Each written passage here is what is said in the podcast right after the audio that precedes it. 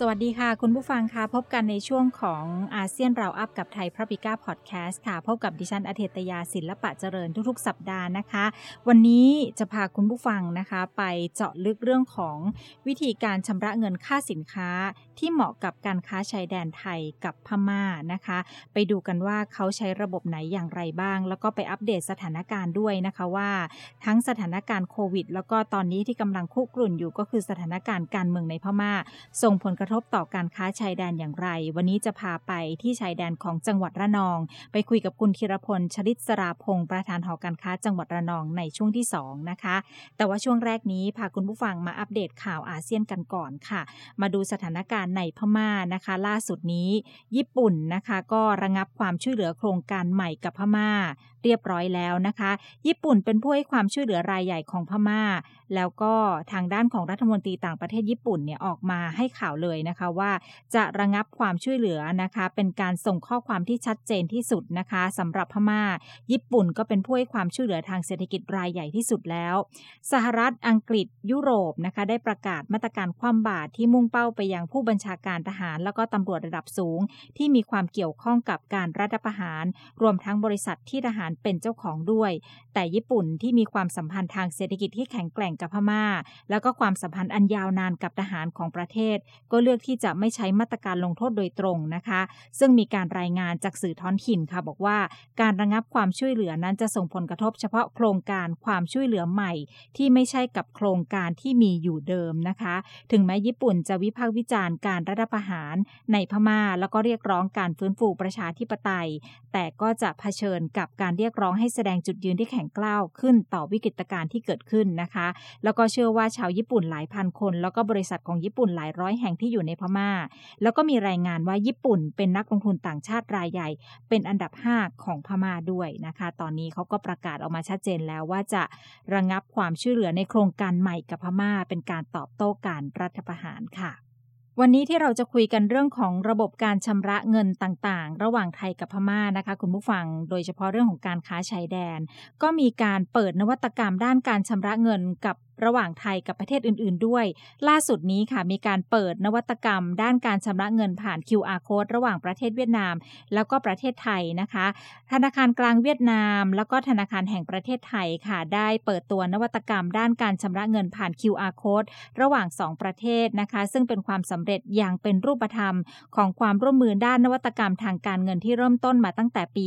62 เป้าหมายก็ต้องการที่จะสนับสนุนการค้าการลงทุนและการท่องเที่ยว รวมทั้งการใช้สกุลเงินท้องถิ่นนะคะ นอกจากนี้ยังเป็นก้าวสำคัญของการเชื่อมโยงการชำระเงินในอาเซียนด้วย เพื่อส่งเสริมการเติบโตและการพัฒนาอย่างยั่งยืนของระบบการเงินในภูมิภาค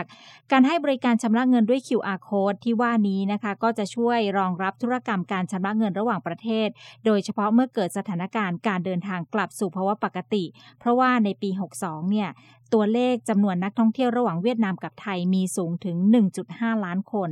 บริการนี้ผู้ใช้บริการก็สามารถใช้สมาร์ทโฟน ในการที่จะชำระค่าสินค้าแล้วก็ผ่านบริการผ่าน QR code ซึ่งจะช่วยกระตุ้นการเติบโตทางเศรษฐกิจของทั้งสองประเทศแล้วก็ของภูมิภาคได้ด้วยนะคะเเขามีการคุยกันด้วยนะคะคุณผู้ฟังระหว่าง SBV ก็คือธนาคารกลางเวียดนาม กับธนาคารแห่งประเทศไทยนี่แหละ ที่มีการลงนามในครั้งนี้นะคะ รองผู้ว่าการ SBV ของเวียดนามค่ะ ในเวียนกิมแองนะคะ บอกว่าการเปิดให้บริการชำระเงินระหว่าง 2 ประเทศในครั้งนี้เนี่ยก็เป็นความสำเร็จที่สำคัญอย่างยิ่งสำหรับความสัมพันธ์ของธนาคารกลางทั้งสองประเทศ แล้วก็เป็นก้าวสำคัญของการร่วมมือระหว่างธนาคารกลางในภูมิภาคอาเซียนด้วยนะคะ ส่วนทางด้านของไทยค่ะ คุณรณดลนุ่มนนท์ค่ะ ท่านเป็นผู้รองผู้ว่าการแบงค์ชาตินะคะ บอกว่าโครงการเชื่อมโยงบริการการชำระหนี้นี้จะเป็นประโยชน์กับ หลายภาคส่วนนะคะชำระเงินเนี่ยค่ะ เนื่องจากว่าสามารถอำนวยความสะดวกให้กับประชาชนที่จะเดินทางระหว่าง 2 ประเทศนำไปสู่การเติบโตของอุตสาหกรรมท่องเที่ยวนะคะ และก็ที่สำคัญมีส่วนช่วยในการชำระค่าสินค้าและบริการระหว่างกัน สะดวกแล้วก็ปลอดภัยด้วย แล้วก็เป็นการส่งเสริมให้ทั้งสองประเทศเนี่ยก้าวไปสู่สังคมดิจิทัลอีกด้วยนะคะ ความสำเร็จของโครงการนี้เกิดขึ้นจากความร่วมมือของภาคส่วนที่เกี่ยวข้อง โดยมีธนาคารกลางของทั้งสองประเทศก็คือ SBB ของเวียดนาม แล้วก็แบงก์ชาติของเรา เป็นผู้ผลักดันให้เกิดความร่วมมือของผู้ให้บริการโครงสร้างพื้นฐาน แล้วก็ระบบการชำระเงินของทั้งสองประเทศ ระหว่างนะเป็นแบงก์ของเวียดนามค่ะ National Payment Corporation of Vietnam นะคะหรือว่า NAPAS นะคะกับ National ITMX นะคะ รวมถึงธนาคารที่ทำหน้าที่ชำระดุลระหว่างประเทศสำหรับบริการนี้ก็คือนะคะ ธนาคารกรุงเทพด้วยนะคะ ในระยะแรกนะคะ ธนาคารผู้ให้บริการชำระเงินด้วย QR code กับลูกค้าแล้วก็ร้านค้าก็คือมี TB Bank TP Bank ค่ะ อันนี้ในเวียดนามนะคะ TP Bank แล้วก็ BIDV นะคะ แล้วก็ Sacom Bank แล้วก็ธนาคารกรุงเทพนะคะสำหรับระยะต่อไปค่ะ ธนาคารที่จะเปิดให้บริการเพิ่มเติมก็มีเวียดคอมแบงก์ธนาคารกรุงศรีอยุธยา ธนาคาร CIMB ไทย ธนาคารกสิกรไทย ธนาคารกรุงไทย แล้วก็ธนาคารไทยพาณิชย์นะคะ ซึ่ง SBB ของเวียดนามแล้วก็แบงก์ชาติของไทยเราก็เชื่อมั่นว่า บริการการชำระเงินด้วย QR code ระหว่างประเทศจะเป็นทางเลือกที่ปลอดภัย มีประสิทธิภาพ และที่สำคัญมีค่าธรรมเนียมที่เหมาะสมเป็นธรรมต่อผู้ใช้บริการ ที่จะเป็นจุดเริ่มต้นของความร่วมมือทางด้านนวัตกรรมทางการเงินอื่น ๆ ต่อไปนะคะอ่าอีกหน่อยถ้าเราไปเที่ยวประเทศเวียดนาม เราก็จะสามารถที่จะสแกน QR code จ่ายค่าสินค้าและบริการได้แล้วนะคะ แล้วก็เดี๋ยวเบื้องต้นนี้จะกับธนาคารกรุงเทพก่อน แล้วก็จะพัฒนาไปหลาย ๆ ธนาคารด้วยในอนาคตค่ะ มาปิดท้ายที่ประเทศฟิลิปปินส์นะคะ ฟิลิปปินส์วันนี้มี 3 เรื่องด้วยกันที่จะนำมาอัปเดตให้ฟัง ที่เป็นข่าวล่าสุดมานี้นะคะ คุณผู้ฟังฟิลิปปินส์เนี่ยเขาเจอสิ่งก่อสร้างแปลกปลอมในทะเลจีนใต้ค่ะ กระทรวงกลาโหมของฟิลิปปินส์เนี่ยออกแถลงการบอกว่าเรือลาดตระเวนได้ตรวจพบสิ่งก่อสร้างแปลกปลอมหลายชิ้นจากฝีมือมนุษย์แถวๆเกาะปะการังยูเนียนแบงค์นะคะ ใกล้กับหมู่เกาะสแปรตลีในทะเลจีนใต้นะคะเมื่อวันอังคารที่ผ่านมา แล้วก็ มีรายงานของรัฐบาลฟิลิปปินส์ค่ะเขาไม่ได้บอกว่าสิ่งก่อสร้างนั้นคืออะไร มีจำนวนหรือว่ารูปร่างลักษณะยังไง และใครเป็นผู้สร้าง แต่เป็นสถานการณ์ซึ่งเกิดขึ้นในเวลาเดียวกับที่เรือประมงของจีนมากกว่า 200 ลำยังรวมตัวกันอยู่ที่แนวปะการังวิตซันนะคะ ตั้งแต่เดือนที่แล้วหมู่เกาะสแปรตลีค่ะ เป็นหมู่เกาะขนาดใหญ่นะคะ ที่สุดในทะเลจีนใต้มีหลายประเทศแย่งชิงกรรมสิทธิ์ทั้งฟิลิปปินส์เวียดนามมาเลเซียจีน แล้วก็ไต้หวันนะคะ อันนี้ก็เป็น เป็นสถานการณ์ล่าสุดที่เจอที่ฟิลิปปินส์เดี๋ยวถ้ามีความคืบหน้าเรื่องนี้เนี่ยเดี๋ยวแจ้งให้ทราบกันต่อไป ว่าสิ่งก่อสร้างแปลกปลอมดังกล่าวนี้ ใครจะมาตอบได้ว่าว่ามันคืออะไร แล้วก็ใครเป็นคนสร้างเป็นฝีมือมนุษย์จริงหรือไม่อย่างไรนะคะ เดี๋ยวถ้ามีความคืบหน้าเรื่องนี้จะนำมาเล่าให้ฟังนะคะ อีกเรื่องหนึ่งค่ะของฟิลิปปินส์เช่นเดียวกันนะคะ เรื่องของการใช้ระบบศุลกากรไฮเทคนะคะ เห็นบอกว่าจะมีการใช้บริการอย่างจริงจังในระดับโลกในปี 2567 นี้แล้ว รัฐมนตรีว่าการกระทรวงการคลังของฟิลิปปินส์ค่ะ บอกว่าจะนำระบบศุลกากรระดับโลก แล้วก็เทคโนโลยีขั้นสูง มาใช้ในปี 2567 ด้วยการสนับสนุนด้านเงินทุนของธนาคารโลก เพื่อใช้ในการโครงการปรับปรุงสำนักงงานศุลกากรให้ทันสมัยนะคะ ในระหว่างการเปิดตัวโครงการเสมือนจริงค่ะทางด้านของรัฐมนตรีว่าการกระทรวงการคลังของฟิลิปปินส์เนี่ยนะคะได้บอกว่าการปฏิรูปนะคะจะเปลี่ยนศุลกากรให้เป็นหน่วยงานระดับโลก โดยการปรับปรุงระบบแล้วก็กระบวนการผ่านเทคโนโลยีสารสนเทศและการสื่อสารนะคะ ซึ่งการปรับปรุงศุลกากรได้ทันสมัยเนี่ยไม่เพียงแต่จะช่วยเพิ่มการจัดเก็บรายได้เท่านั้น แต่ยังรวมถึงการอำนวยความสะดวกทางการค้าด้วย ท่านก็บอกว่าด้วยความร่วมมือของหน่วยงานที่เกี่ยวข้อง แล้วก็การสนับสนุนของธนาคารโลกเนี่ยทางฟิลิปปินส์ก็ตั้งใจอย่างเต็มที่ที่จะทำโครงการนี้ให้เสร็จ ในเวลาที่สั้นที่สุด แล้วก็คาดว่าโครงการนี้จะดำเนินการบางส่วนภายในปี 2566 แล้วก็จะเต็มรูปแบบภายในปี 2567 นะคะ ตอนนี้เอกสารล่าสุดของธนาคารโลกเนี่ยแสดงให้เห็นว่าโครงการเริ่มการจัดซื้อจัดจ้างเมื่อเดือนธันวาคมที่ผ่านมา ในเดือนตุลาคมปีที่ผ่านมาแล้วนะคะ ธนาคารโลกได้เห็นชอบในการจัดหาเงินทุนมูลค่า 88.28 ล้านดอลลาร์สำหรับโครงการปรับปรุงสำนักงานศุลกากร 104.38 ล้านล้านดอลลาร์ค่ะ เขาก็เชื่อว่าเมื่อโครงการนี้เสร็จแล้วเนี่ยคาดว่าจะได้เห็นการดำเนินงานของท่าเรือที่มีประสิทธิภาพมากขึ้น ลดการคอร์รัปชันในหน่วยงานได้อย่างมาก แล้วก็ปริมาณการค้าก็จะเพิ่มขึ้นนะคะ แล้วก็ยังจะช่วยให้ระดับคือทางฟิลิปปินส์เนี่ยอยู่ในระดับแนวหน้าในการประยุกต์ใช้เทคโนโลยีใหม่ ๆ เพื่อเพิ่มประสิทธิภาพการสร้างรายได้ ที่ดีที่สุดนะคะ ทั้งหมดนี้ก็จะเป็นการสนับสนุนการเติบโตอย่างยั่งยืน แล้วก็ระยะยาวของเศรษฐกิจประเทศฟิลิปปินส์ค่ะ อันนี้ก็คือระบบที่เขาจะเอามาใช้นะคะ เป็นระบบศุลกากรไฮเทคระดับโลกในปี 2567 ของฟิลิปปินส์ค่ะ อีกเรื่องหนึ่งที่ฟิลิปปินส์อยากจะมีการอัปเดตนะคะก็คือการบังคับใช้กฎหมาย Create นะคะ ประธานาธิบดีโรดริโกดูเตร์เตค่ะ ได้ลงนามในกฎหมายนะคะ Republic Act นะคะ 11534 นะคะหรือว่า Create Act ค่ะ ที่มุ่งการปฏิรูประบบภาษีเงินได้นิติบุคคล แล้วก็สิทธิประโยชน์จูงใจ เพื่อดึงดูดการลงทุนรักษาวินัยทางการคลัง แล้วก็เสถียรภาพ ก่อนหน้านี้วุฒิสภาก็ได้ผ่านร่างกฎหมายการฟื้นฟูธุรกิจ แล้วก็สิทธิประโยชน์ทางภาษีสำหรับวิสาหกิจนะคะ หรือที่เราเรียกย่อๆว่า Create เนี่ยชื่อเต็มก็คือ Corporate Recovery and Tax Incentive of Enterprise นะคะเราเรียกย่อๆว่า Create เนี่ยนะคะ กฎหมาย RA 11534 ก็คือลดอัตราภาษีเงินได้นิติบุคคลเหลือ 25%จากตอนนี้นะคะ 30%แล้วก็มีผลย้อนหลังตั้งแต่วันที่ 1 กรกฎาคม 2563 โดยมีเงื่อนไขว่า บริษัทที่มีรายได้สุทธิที่ต้องเสียภาษีไม่เกิน 5 ล้านเปโซ แล้วก็มีสินทรัพย์รวมไม่เกินร้อยล้านเปโซ ไม่รวมที่ดิน ซึ่งเป็นที่ตั้งสำนักงาน แผนงานและอุปกรณ์ขององค์กรธุรกิจใดองค์กรหนึ่งนะคะ ตั้งอยู่ในช่วงปีภาษีที่มีการเรียกเก็บภาษี จะต้องเสียภาษี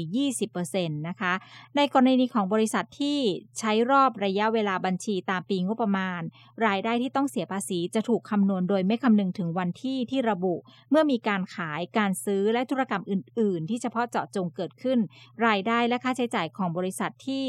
มีปีบัญชีตามปีงบประมาณเนี่ยจะถือว่าได้รับการใช้จ่ายเท่า ๆ กันในแต่ละเดือนของรอบบัญชีนะคะ ซึ่งทางฟิลิปปินส์เขาก็มองว่าอัตราภาษีเงินได้นิติบุคคลเนี่ยจะใช้กับจำนวนเงินที่คำนวณ โดยการคูณจำนวนเดือนที่ครอบคลุมด้วยอัตราใหม่ภายในปีบัญชี ด้วยรายได้ที่ต้องเสียภาษีของบริษัทสำหรับช่วงเวลานั้นหารด้วย 12 นะคะ อันนี้กฎหมายอันนี้เขากำหนดไว้นะคะ ภาษีเงินได้นิติบุคคลนขั้นต่ำ2%ของรายได้รวมณสิ้นปีที่ต้องเสียภาษีเนี่ยเขาก็จะเรียกเก็บจากบริษัทที่ต้องเสียภาษี โดยเริ่มในปีที่ต้องเสียภาษีที่ 4 ทันทีนะคะ หลังจากปีที่บริษัทดังกล่าวเริ่มดำเนินธุรกิจค่ะ บริษัทต่างชาตินะคะตามพรบครีเอทนี้นะคะเขาก็จะต้องเสียภาษีเงินได้เท่ากับ 25%ของรายได้ ที่ต้องเสียภาษีที่ได้รับในปีที่ต้องเสียภาษีก่อนหน้านี้ จากแหล่งที่มาทั้งหมดในฟิลิปปินส์นะคะ ภาษีเงินได้นิติบุคคลนะคะ ขั้นต่ำ2%ของรายได้รวม จะถูกเรียกเก็บจากบริษัทต่างชาติที่ตั้งในฟิลิปปินส์ด้วยนะคะ ในแถลงข่าวนี้นะคะเขาก็บอกว่า ทางท่านดูเตร์เตเนี่ยก็คัดค้านบางรายการที่ระบุไว้ในกฎหมาย Create แต่ก็ยังไม่ได้ให้รายละเอียดเกี่ยวกับบทบัญญัติที่คัดค้านของกฎหมายที่ได้ลงนามไปนะคะ แต่ว่าตัวกฎหมาย RA 11524 เนี่ยจะมีผลบังคับใช้ 15 วันหลังจากประกาศฉบับสมบูรณ์ในราชกิจจานุเบกษาอย่างเป็นทางการแล้วนะคะ อันนี้ก็คือกฎหมาย Create ของทางฟิลิปปินส์ค่ะที่จะมีผลต่อเรื่องของการเก็บภาษี ทั้งนิติบุคคลของฟิลิปปินส์เอง แล้วก็ของต่างชาติด้วยนำมาฝากกันนะคะ เอาละค่ะเดี๋ยวช่วงนี้นะคะเราจะไปสนทนากันนะคะ ในเรื่องที่เราเกริ่นไว้ก็คือ วิธีการชำระเงิน วิธีการแบบไหนที่เหมาะกับเรื่องของการค้าชายแดน วันนี้จะไปเจาะที่พม่านะคะ ระหว่างไทยกับพม่า คุยกับประธานหอการค้าจังหวัดระนองค่ะ คุณธีรพลชลิตสราพงศ์นะคะ สวัสดีค่ะ คุณธีรพลคะครับสวัสดีครับ วันนี้คงจะต้องให้คุณธีรพลนะคะ ได้มาอัปเดตสถานการณ์การค้าระหว่างชายแดนไทยกับพม่า ในสถานการณ์การเมืองแบบนี้ แล้วก็อีกเรื่องหนึ่งที่น่าสนใจนะคะ เพราะว่าตอนนี้เนี่ยเรื่องของการชำระเงินด้วยการที่ไม่ใช้เงินสด แล้วก็มีระบบดิจิตอลเข้ามามากมาย การค้าการขายหลังจากที่พม่าสถานการณ์สงบหรือว่าที่ผ่านมาเนี่ยเรื่องของการชำระเงินเรื่องของการค้าการขายระหว่างกันเนี่ยเราจะมีวิธีการอย่างไรบ้าง โดยเฉพาะแนวทางของการใช้เงินระหว่างกันด้วยนะคะคุณธีรพลครับตอนนี้เหตุการณ์ในทางพม่าก็นับวันก็รุนแรงขึ้นเรื่อยๆ แต่สำหรับจังหวัดระนองนี่ก็ยังปกติอยู่ฮะการค้าชายแดนก็ยังปกติอยู่ยังทางระนองไม่มีชนกลุ่มน้อยเลยก็ค้าขายโดย ก็ไม่มีปัญหาอีกเลยครับผมอืมค่ะ ปกติระหว่างไทยกับพม่าในฝั่งที่จังหวัดระนองเนี่ยนะคะ เรามีด่านไหมคะ แล้วก็ด่านนี้เนี่ยทำการค้าการขายในรูปแบบไหนบ้างคะ ครับระนองก็มีด่านถาวรอยู่สามด่าน ครับก็มีการค้าขายชายแดน ช่วงนี้ก็ปกติดีก็ไม่มีปัญหาเลยครับอืมค่ะเอ๊ะเรื่องแรงงานล่ะคะ คุณคุณธีรพลเห็นคนกังวลกันมากเลยว่าเอออาจจะเป็นลักษณะของการลี้ภัยเข้ามาลักลอบเข้ามาโดยผิดกฎหมายอะไรอย่างเงี้ยเราเราดูแลตรงนี้ยังไงบ้างหอการค้าร่วมกับทางทางด่านต่างๆอะค่ะ ตอนนี้ก็เอ่อหอค้าก็ได้ร่วมกับทางเอ่อจังหวัด แล้วก็ทางทหารพบทบก็ลงมาดูเองเพื่อที่จะ หาสถานที่สำหรับให้เอ่อพักกับผู้ที่ลี้ภัยมาจากระนอง แต่เอ่อทางระนองก็ได้เตรียมพร้อมไปแล้ว ก็เอ่อถ้าเมื่อไหร่ถ้ามีการลี้ภัยเข้ามาก็สามารถที่จะรองรับได้ครับอืมรองรับที่ว่านี่คือเราต้องส่งกลับหรือว่าเราจะดูแลเขายังไงอะคะคือต้องดูแลเขาเอ่อระยะหนึ่งก่อนครับ ถ้าถึงวันนั้นก็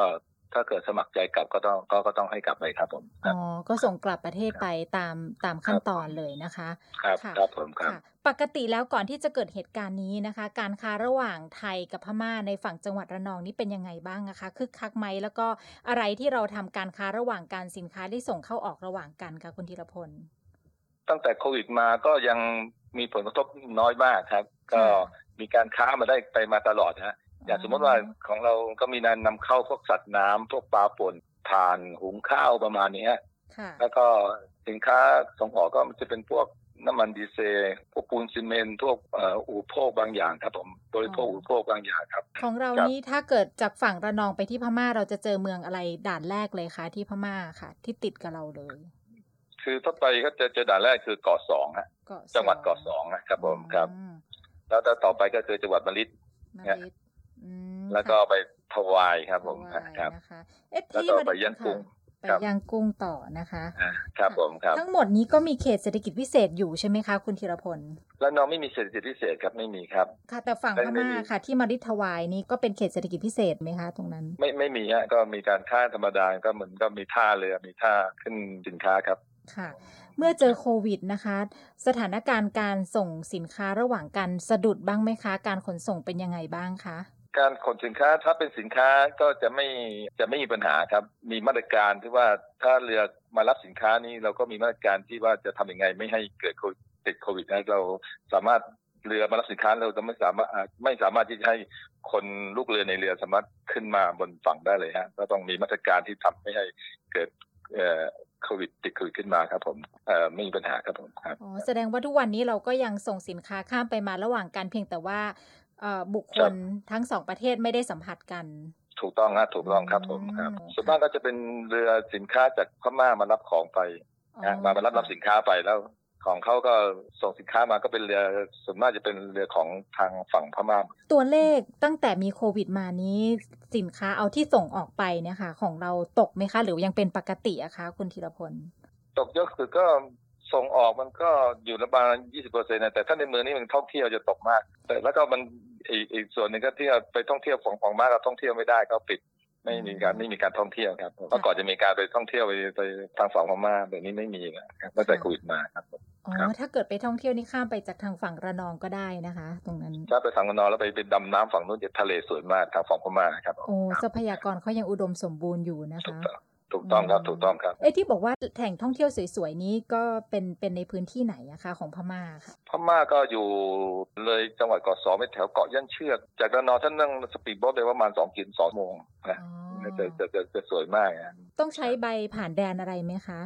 ที่ไปเที่ยว ก็ต้องใช้เหมือนเหมือนรถพาสผ่านแดงใช่เหมือนรถพาสครับอืมค่ะ ตอนนี้ก็ยังครับปิดแต่อย่างต่อเนื่องแต่ตอนนี้ยังปิดนะไม่มีกำหนดไม่มีกำหนดเปิดเลยครับค่ะทั้งเรื่องโควิด แล้วก็เรื่องการเมืองที่เข้ามาเกี่ยวข้องด้วยนะคะ ถูกต้องค่ะถูกต้องครับถูกต้องครับคุณธีรพลจะถามเจาะลึกในเรื่องของการใช้เงินนะคะ หรือการค้าการขายในชายแดนระหว่างพม่ากับไทย โดยเฉพาะวิธีครับการชำระเงินต่างๆเนี่ยนะคะเอ่อเรื่องครับของการชำระค่าสินค้าของการค้าไทยแล้วก็ CLM เนี่ยเห็นว่ามี 2 รูปแบบหลักก็คือการชำระค่าสินค้าแบบไม่ผ่านระบบธนาคาร แล้วก็การชำระค่าสินค้าแบบผ่านระบบธนาคาร ในส่วนของพื้นที่ที่เราดูแลอยู่ที่จังหวัดระนองเนี่ยนะคะชำระเงินเนี่ยครับในระบบนี้มันเป็นยังไงบ้างคะที่ระนองนี่ส่วนมากจะไม่ค่อยผ่านระบบธนาคารกัน จะมีก็ผ่านที่ว่าเขาจะมีบางลูกค้าเขาก็เอาเงินสดนำเงินสดเข้ามา แล้วก็มามาดีแคร์ที่ด่าน แล้วก็ก็นั่นคือเข้าเข้าเข้าระบบธนาคาร แล้วอีกอย่างหนึ่งที่ทำกันมากๆปัจจุบันนี้ก็ส่งสินค้าไปอืมแล้วทางลูกค้าทางพม่าเขาก็หาเงินสดมาให้เราเองอย่างนั้นนะครับผมอ๋อเป็นเข้าใจการไหมฮะรับเงินสดอย่างนี้เลยใช่ไหมคะเขาก็ก็คือเขาก็จะหาเงินสดมามาให้เราที่ที่ที่ระนองเองแล้วก็ฝากใครมาให้กันนะประมาณนั้นอ๋อแต่ส่วนมากเขาจะแบบนี้กันเออเขาจะเหมือนกับว่าเราส่งสินค้าไปฝั่งพม่าใช่ไหมค่ะลูกค้าพม่าก็ก็มาหาเงินที่ระนองเนี่ย หาเงินระนองมามาให้เราพวกที่ว่าเขาส่งสินค้านำเข้าสัตว์น้ำบ้างอะไรบ้างเขาก็เอาเอาเงินตัวเนี้ยมาชำระให้พ่อค้าที่ส่งของส่งสินค้าออกไปครับผมคอ๋รัอบส่วนใหญ่เข้าใจก็จะเป็นการจ่ายระบบเงินสดเหมือนซื้อมาขายไป แต่ว่าเป็นล็อตใหญ่ ๆ อย่างนี้เลยใช่ไหมคะก็ไม่ไม่ใหญ่มากเอ่อมันจะมีค้ากับคนละนองค้ากันเยอะใช่ไหมแล้วก็ก็คนหนึ่งแสนสองแสนบ้างอะไรบ้างอะไรประมาณก็อยู่ที่ว่าสินค้าที่ออกไปเท่าไหร่ก็บางครั้งเขาจะผ่านธนาคารมันยากจะเปิด LC ก็ไม่ได้ครับแต่ว่าครับด่านทางฝั่งนู้นเขาจำกัดไหมคะว่าจะต้องถือเงินสด ผ่านเข้ามาได้ไม่เกินวันละเท่าไหร่ยังไงเงี้ยค่ะ ถ้าเงินสดนี่เข้ามาที่ว่าประมาณสี่แสนนะที่ผมจำไม่ผิดนะครับอืมแต่ถ้าเกิดเข้ามาเยอะๆแบบนี้นะก็ต้องมาให้ด่านศุลกรดีแคร์ก่อน แล้วก็นำเข้าเข้าบัญชีธนาคารเนี่ยตรงนี้ค่ะฮะที่ลูกค้าถ้าทำมันเยอะๆนะเขาอาจจะเข้ามาดีแคร์แล้วเป็นบางส่วนที่ว่าจากพ่อค้าใหญ่ๆพม่าเขาสามารถที่จะซื้อของที่กรุงเทพเอง บริษัทใหญ่ๆเอง แล้วก็ขอให้มันมาส่งทางออกทางระนองเนี่ยทางค่ะทางบริษัททางทางย่างกุ้งนั้นเขาก็จะมีการโอนเข้าไปทางธนาคารของลูกค้าเองครับผมครับอ๋อค่ะ แสดงครับว่าอันนี้ก็จะเป็นระบบที่ไม่ผ่านธนาคารเป็นส่วนใหญ่เขาจะชอบถือเงินสดเข้ามา อันนี้ส่วนใหญ่ก็จะเป็นรายเล็กรายย่อยใช่ไหมคะ แล้วรายใหญ่นี่มีบ้างไหมคะที่ที่ทำการค้าขายแบบนี้ค่ะคุณธีรพลคือใช้เงินสดคือเลยไอ้ไอ้ที่เงินสดนี่จะมีมีบ้าง แต่แล้วบางบางส่วนที่เขาต้องเอาที่เงินของที่ระนองที่เขาเอาเอาพวกสินค้ามาขายเนี่ยทางพม่าเขาจะจัดการเองว่า เอาเงินนี้มาให้ทางคนนี้คนนี้คนนี้อย่างนั้นนะเข้าใจนะครับผมถ้าถ้าพูดถึงเป็นรูปแบบที่ไม่ผ่านธนาคารเนี่ยมันถือว่ามีกี่รูปแบบบ้างคะคุณธีรพลอยากให้อธิบายภาพให้เห็นชัดเจนนิดนึงค่ะว่าเขาทำยังไงกันบ้างอะค่ะก็ที่บอกว่าเออเมื่อกี้ว่าเออมันมีหนึ่งคือ declare ใช่ไหมเอาเงิน declare เงินสดเข้ามา declare อ่าแล้วสองอาจจะว่าเออเขาเอามาไม่ถึงสี่แสนบาทประมาณนั้นก็เอาเอามาประชำระได้ แต่ถ้ามากมากกว่านั้นเป็นล้านล้านๆก็เขาสามารถที่จะ จะมีพักพวกเขาอยู่ที่ระนองที่มันมีเอาปลาอะไรมาขายใช่ไหมเอาพวกเอาเอาสินค้ามาขายแล้วเขาก็ต้องการเงินจ้าแต่ก็เขาก็สามารถที่จะเอาเอาเงินสดนี่มาให้เรา แล้วก็เขาสามารถไปเอาเงินจ้าที่กสองได้อ่าเป็นเป็นมันก็เปลี่ยนกันนะมันเหมือนกับมันมาเช้งกันนะมันมาเช้งกันประมาณนั้นอืมได้กันนะครับ เข้าใจนะฮะครัเข้าบใจค่ะ แต่ว่าความต่างระหว่างค่าเงินจาร์ดกับเงินบาทนี่อันนี้มันเป็นอุปสรรคด้วยไหมคะคุณธีรพลถ้าใช้เงินสดระหว่างกัน ก็พม่าก็จะคิดดูว่าต้นทุนเขาเท่าไหร่ใช่ตอนนี้น้ำเงินเท่าไหร่ไปเท่าไหร่เขาก็สามารถที่จะซื้อสินค้าเราตัวนี้เท่าไหร่ก็สามารถไปขายเท่าไหร่ก็สามารถเขาจะคิดเรื่องค่าเงินเขาอยู่แล้วครับผมอืก็จะมีค่าค่าเงินจ้าอยู่แล้วประมาณค่าค่าน้ำเงินอยู่แล้วครับผมอันนี้ก็คือระบบที่ไม่ผ่านธนาคาร แต่ถ้าเป็นระบบที่ใช่ผ่านธนาคารล่ะคะมีกี่รูปแบบบ้าง เขาใช้ระบบไหนกันบ้างที่เป็นสากลนะคะ ที่เป็นสากลก็ตอนนี้มันส่วนมากจะบริษัทใหญ่ๆฮะที่อืมเขาสามารถที่ที่ผมบอกเมื่อกี้ว่า บริษัทย่างกุ้งที่จะซื้อของที่กรุงเทพนะเขาส่งที่จะติดต่อกัน แล้วก็สามารถที่จะโอนเงินกันอย่างได้อย่างนั้นนะแล้วก็ค่ะถ้าอย่างละนองนี่ถ้าจะเปิดเป็น LC อะไรพวกนี้มันจะไม่มีมีน้อยมาก มีแต่มีแต่ผมซื้อของมีแต่ละนองที่ซื้อของของพม่าต้องไปเปิดทีทีไปให้เขานะครับค่ะก็เปิดทีทีไปไปให้พม่าพม่าเราปล่อยของออกมานั่นนั่นเป็นบางบางตัวที่เราไปซื้อจากย่างกุ้งฮะครับผมเอ๊ะ แล้วคุก็ณทางพม่าเรื่องธนาคารมันก็มันไม่แน่นอนด้วย ธุรกรรมอะไรต่างๆหลาย ๆ อย่างเขามันไม่มาตรฐานเท่าไหร่ไม่ไม่ไม่ค่อยไม่ค่อยสากลเท่าไหร่ด้วยบางครั้งอืมระบบธุรกรรมของธนาคารเขาก็ยังยังไม่เท่ากับบ้านเราเนาะอาจจะโอนออนไลน์ได้นั่นนี่นู่นยังไม่มีถึงขนาดนั้นใช่ไหมคะถูกต้องฮะถูกต้องฮะอืมธุรกรรมยังไม่เหมือนเมืองไทยฮะ คุณธีรพลพอทราบไหมคะว่าระบบธุรกรรมของเขาเนี่ยอย่างจะเบิกเงินเนี่ยต้องต้องใช้บุ๊กแบงก์อยู่ไหมส่วนมากจะใช้เป็นบุ๊กแบงก์ไงประมาณนะครับค่ะครับคุณธีรพลอันนี้รูปแบบนี้จะใช้เฉพาะที่เป็นการค้าระหว่างไทยกับพม่าในส่วนของจังหวัดระนอง หรือว่าจังหวัดอื่น ๆ ที่ติดต่อกับทางพม่าส่วนใหญ่เขาก็ใช้ระบบนี้เหมือนกันนะคะ ผมคิดว่าด้านชายแดนหมดรอบๆ ประเทศของเราเนี่ยก็ใช้เป็นระบบนี้หมดนะครับ ตอนนี้มันมีระบบที่ผ่านการสแกน QR code ด้วยนะคะ อันนี้แนวโน้มพม่านี้เขาเป็นยังไงบ้างอะคะคุณธีรพล การผ่านสแกน QR code นี่ถ้าเราไปใช้ผมคิดว่าทางพม่าก็ไม่พร้อมเลยนะฮะยังไม่พร้อมสิ ด้านเทคโนโลยีอะไรที่ทุกอย่างเขายังไม่ไม่พร้อมอยู่ในเรื่องของการค้าชายแดนในภาพรวมกับคุณธีรพลคะถ้าเราประเมินนับจากนี้ไปเนี่ยนะคะ ไม่ว่าจะเป็นเรื่องโควิด กับเรื่องของสถานการณ์การเมืองเนี่ยนะคะ แนวโน้มนี่จะกลับมาฟื้นตัวเมื่อไหร่นะคะ แล้วก็ทางจังหวัดระนองเองเนี่ยนะคะ ได้ประเมินในแต่ละเดือน แล้วก็ไปถึงอาจจะเป็นไตรมาสเลยไหมคะว่า แนวโน้มเนี่ยจะลดลงนะคะ หรือว่าจะต้องมีการปรับกลยุทธ์ในการค้าขายระหว่างกันยังไงบ้างคะตอนนี้มันก็ยังปกติแต่ต่อไปนี่เรายังไม่สามารถจะคาดคะเนได้เลยฮะ เพราะว่ามันเป็นระดับชาติระดับไม่สามารถที่คาดคาดได้เลยว่าต่อไปวันข้างหน้าจะเป็นอย่างการค้าหรือต่อไปยังทำได้หรือเปล่าเพราะพม่าเป็นแบบนี้อยู่ ก็คาดการไม่ได้เลยว่าจะเป็นยังไง แต่ว่าตอนนี้มีรายไหนที่ต้องหยุดชะงักในเรื่องของการนำเข้าส่งออกระหว่างกันไหมคะ ถ้าในส่วนของที่เราดูแลอยู่ที่จังหวัดระนองค่ะ ตอนนี้ยังยังไม่มีธุรกิจไหนที่ว่าต้องหยุดอย่างปกติดูครับผมยังเดินหน้าอย่างต่อเนื่องนะคะ ใช่ใช่ครับผมเอาละค่ะวันนี้ต้องขอบพระคุณคุณธีรพลนะคะ ครับครับยินดีคขรับอบคุณรัมากผมค่ะ สวัสดีค่ะครับสวัสดีครับ ค่ะ คุณธีรพลชลิตสลาพงศ์นะคะ ประธานหอการค้าจังหวัดระนองนะคะ ตอนนี้สถานการณ์ไม่ว่าจะเป็นเรื่องของโควิด หรือว่าการเมืองนะคะ ก็ส่งผลกระทบสำหรับการค้าชายแดนในพื้นที่จังหวัดนี้ระหว่างไทยกับพม่า ถือว่าไม่เยอะมากนะคะ ยอดส่งออกของเราที่ส่งออกไปพม่าเนี่ยลดลงประมาณ 20%นะคะ แต่คุณธีรพลบอกว่าตอนนี้ผู้ประกอบการที่ทำการค้าขายระหว่างไทยกับพม่า ก็ยังดำเนินการตามปกตินะคะ มาตรการโควิดที่ผ่านมาก็ยังส่งสินค้าระหว่างกันไปได้ ก็มีแนวทางที่เป็นแนวทางมาตรการป้องกันการแพร่ระบาดก็คือว่าการส่งสินค้าเรือนะคะ ก็มีการไม่ให้พนักงานที่อยู่บนเรือเนี่ยมีการสัมผัสกันระหว่างสองประเทศนะคะ ก็มีการคนถ่ายสินค้าระหว่างกันเเท่านั้นนะคะ ก็อันนี้เป็นมาตรการที่เขาออกมาที่จะดูแลเรื่องของโควิดค่ะ ส่วนการเมืองยังต้องประเมินอยู่นะคะ เพราะว่าตอนนี้พูดถึงสินค้าที่ส่งเข้าไปในพม่าจากไทยเข้าไปเนี่ยในฝั่งระนองก็จะเป็นพวกน้ำมันดีเซลนะคะพวกปูนซีเมนต์ต่างๆ ผ่านเข้าไปยังจังหวัดเกาะสองผ่านเข้าไปยังมริดทวาย แล้วก็ไปถึงย่างกุ้ง ตอนนี้ก็ยังส่งอย่างต่อเนื่องถึงแม้ว่ายังจะมีสถานการณ์การเมืองในพม่าอยู่นะคะ ส่วนเรื่องของระบบการชำระเงินค่ะ ตอนนี้พม่านะคะ ในการค้าขายระหว่างชายแดนไทยกับพม่า ที่จังหวัดระนอง แล้วคุณธีรพลบอกว่าเกือบทุกจังหวัดก็ยังใช้ระบบไม่ผ่านธนาคาร ก็คือเป็นการการชำระเงินสดค่ะ เนื่องจากอุปสรรคระบบธนาคารของพม่านั้นยังไม่เสถียรยังไม่มีศักยภาพเท่าที่ควรนะคะ การเบิกเงินก็อาจจะต้องใช้สมุดบัญชีธนาคาร เรื่องของออนไลน์ เรื่องของระบบต่างๆ ที่จะทำให้รวดเร็วขึ้นนั้น ยังไม่ถูกพัฒนาสักเท่าไหร่นะคะ ตอนนี้ การค้าชายแดนระหว่างไทยกับพม่า ก็ยังคงมีวิธีการนี้อยู่นะคะ เรื่องของส่วนต่างค่าเงินนี้ไม่ได้มีปัญหาค่ะ เพราะว่าเขาก็จะมาคำนวณต้นทุนให้เห็นกันอย่างชัดเจนเลยนะคะไม่ระหว่างเงินจัดกับเงินบาทเนี่ยแหละค่ะ ก็ยังจะใช้ระบบนี้อยู่ แล้วก็ผู้ประกอบการทั้งรายเล็ก รายย่อย แล้วก็รายใหญ่นะคะ ถ้าเกิดปริมาณซื้อเงินสดนะคะการค้าขายเงินสดระหว่างกันนะคะ